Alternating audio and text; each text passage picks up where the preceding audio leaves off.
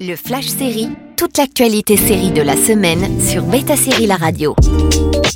Bonjour à tous, c'est parti pour les news de la semaine. Mes premières fois se terminent avec sa saison 4.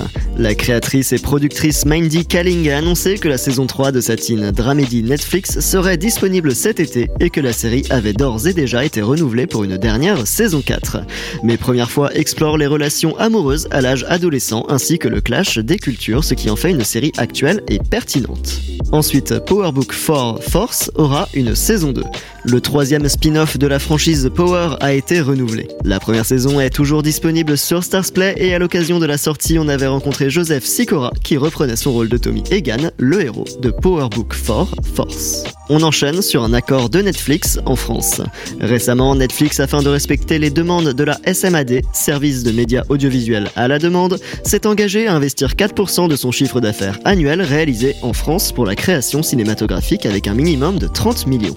La plateforme a même assuré un montant de 40 millions. Excellente nouvelle pour le cinéma, mais la série n'est pas laissée pour compte.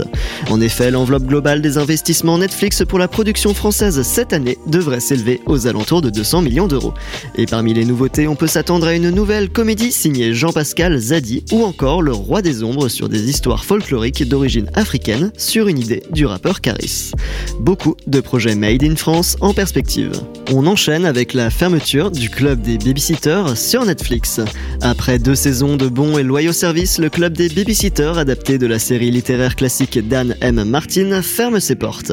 Rachel Schuckert, créatrice et showrunneuse, a déclaré dans un communiqué Merci à Walden Media et à Netflix de nous avoir donné l'opportunité de présenter Christy, Claudia, Stacy, Marianne, Dawn, Jessie et Mallory à une nouvelle génération de fans qui, je le sais, les aimeront tout autant que nous et pour des années à venir. Et enfin, on termine avec une saison 2 et 3 pour Viking Valhalla. Alors que la première saison vient à peine d'être disponible, Netflix a annoncé que la saison 2 de Viking Valhalla avait déjà été tournée et devrait débarquer en fin d'année 2022.